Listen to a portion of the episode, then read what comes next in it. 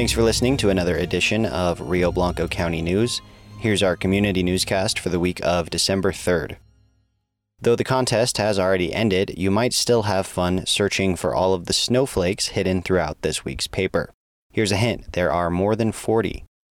The latest on COVID-19 in this week's print edition can be found first on the front page with an update on the state's color-coded dial system and risk levels, and on page 3B, read about the state report that lists outbreak information in Meeker and Rangeley, including at the county jail and the Wallbridge Wing.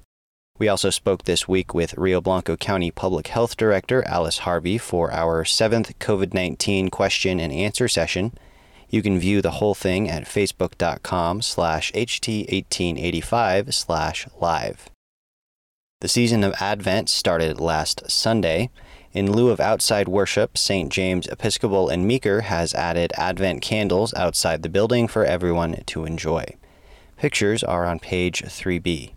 The Hagen family of Rangeley shared their experience with the HT this week of managing a diagnosis of an incredibly rare genetic disorder called HIVEP2, of which only 48 cases have been identified worldwide.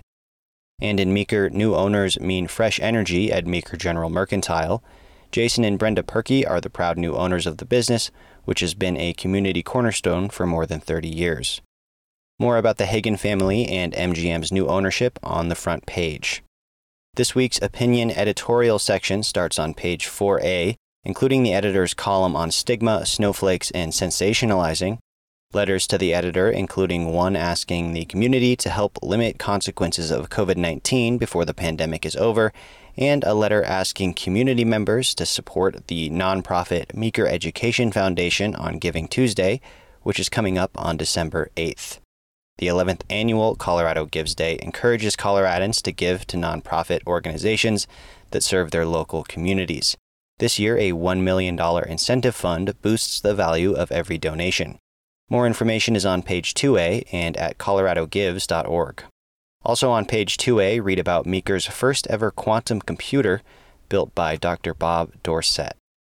News briefs are on page 3A, including dates, times, and other information about a virtual meeting of the White River Algae Study Technical Advisory Group, the Upstairs Gallery window shopping opportunities, upcoming visits from Santa Claus, Pioneers Medical Center's Jingle Mingle on the go, and COVID-19 testing options in Rio Blanco County.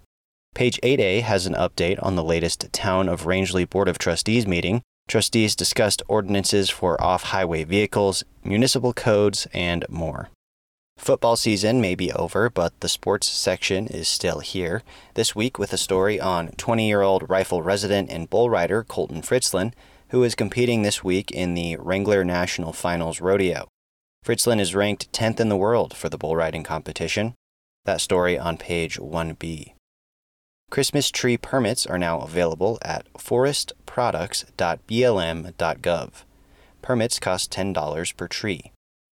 And Colorado Parks and Wildlife is seeking applications for wetland and riparian restoration enhancement and creation projects to support its Wetlands Program Strategic Plan.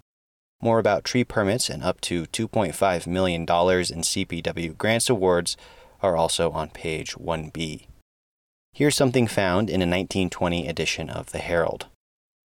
A well-meaning person called our attention to the numerous errors in last week's issue of the Herald. Listen, Cully, errors are our trademark, so to speak.